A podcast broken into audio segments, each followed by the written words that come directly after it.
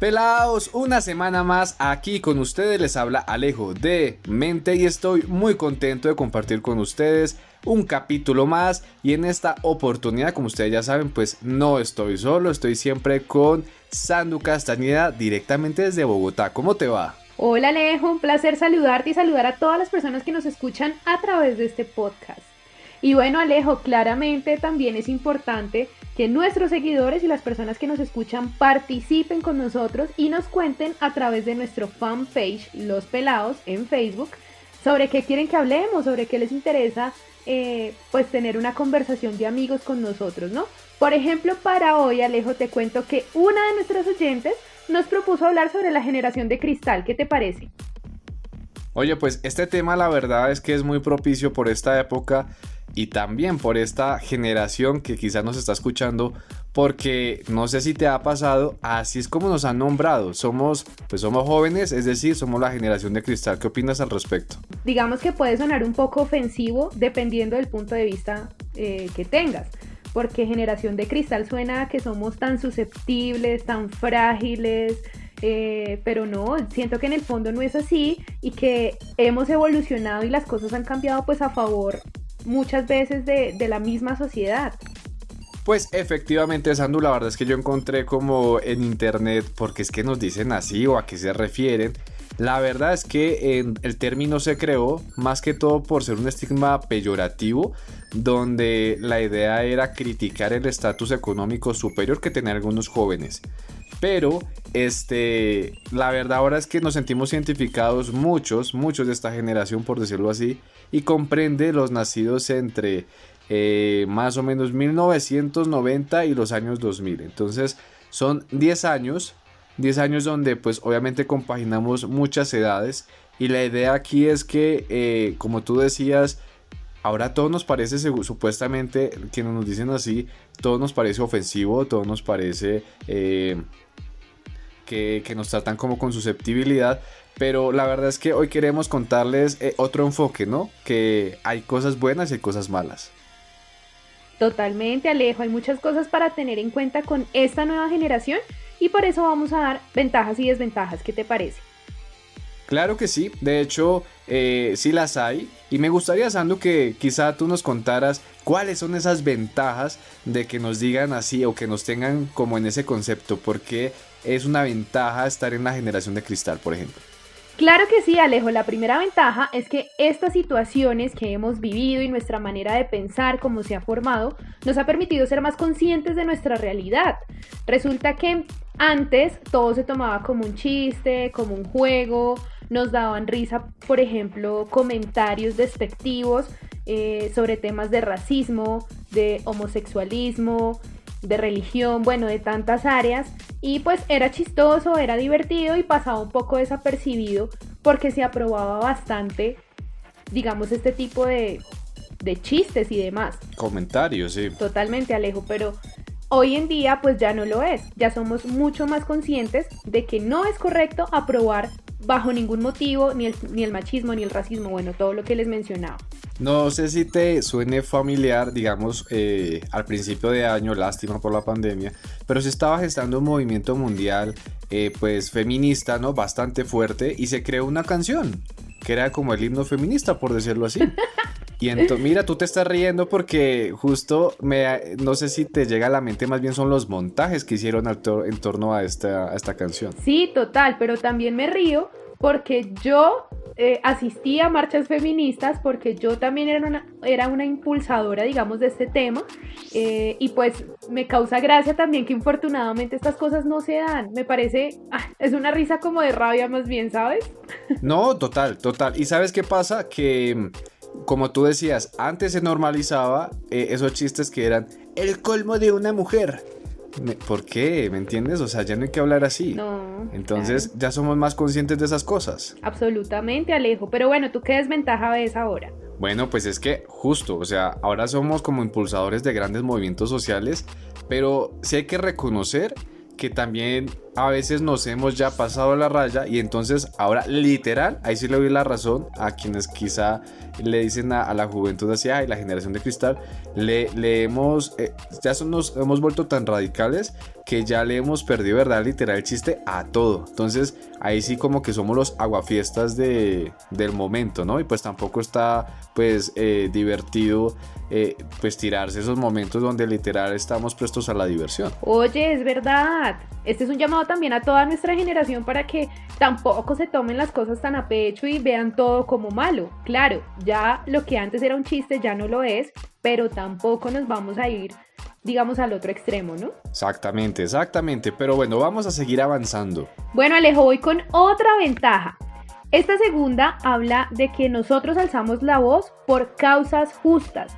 Por supuesto, esto se ve en entornos laborales y sobre todo sociales. Alejo, ¿qué me dices, por ejemplo, de todo este movimiento que se generó sobre el cambio climático y sobre su vocera? No sé si la recuerdas, Greta. Ay, no, no, pero cuéntame, cuéntame más de este movimiento social. Quizá yo no he alzado la voz en ese sentido.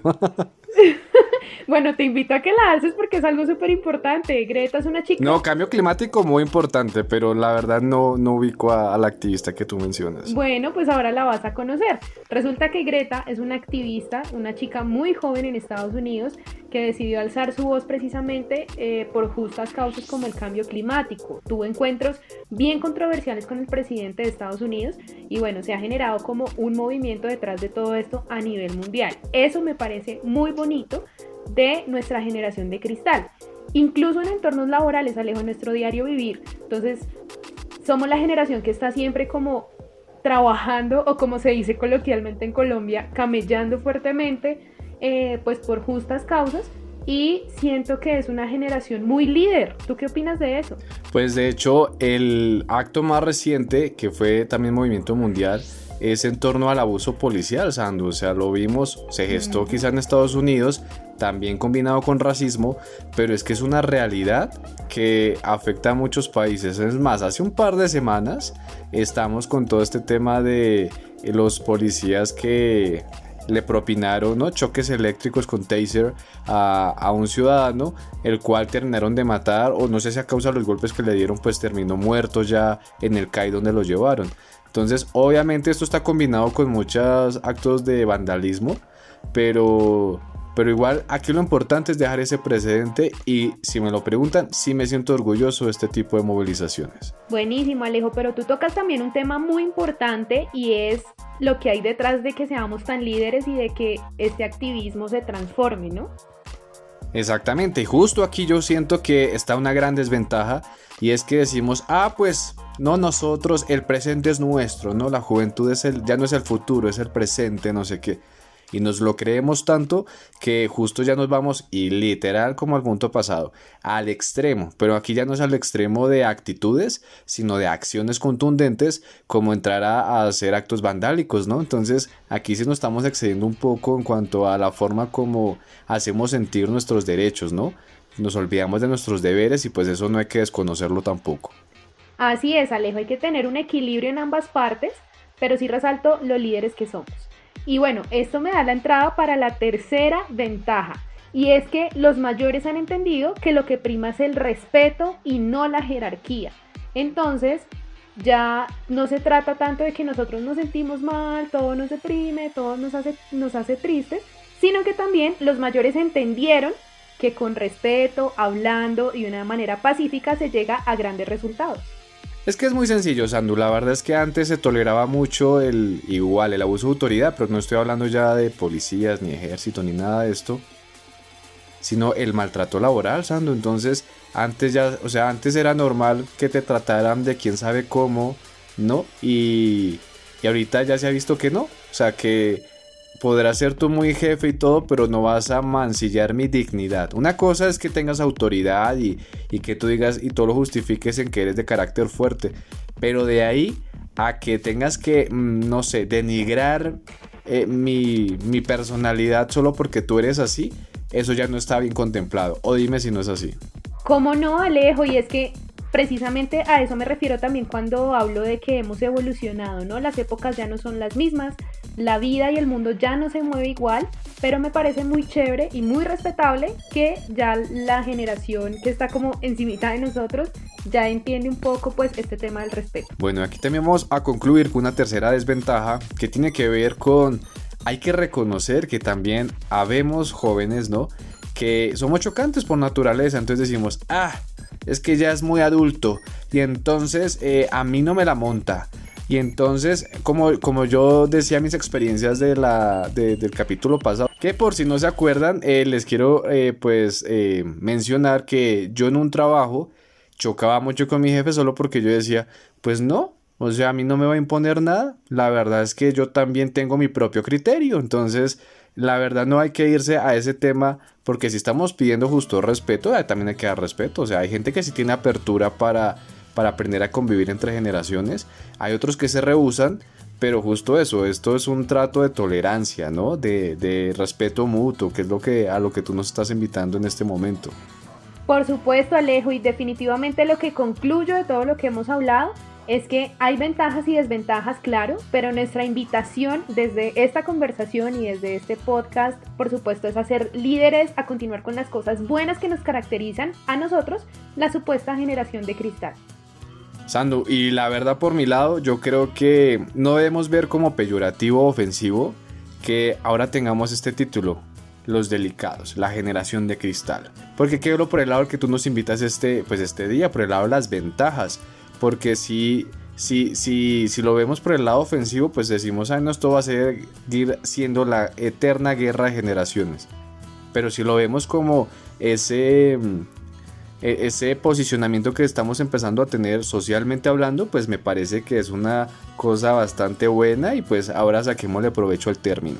De acuerdo contigo Alejo y nosotros vamos a seguir pendientes de sus comentarios. Estoy muy contenta de haber compartido con ustedes este espacio. Alejo, muchas gracias también por tus opiniones.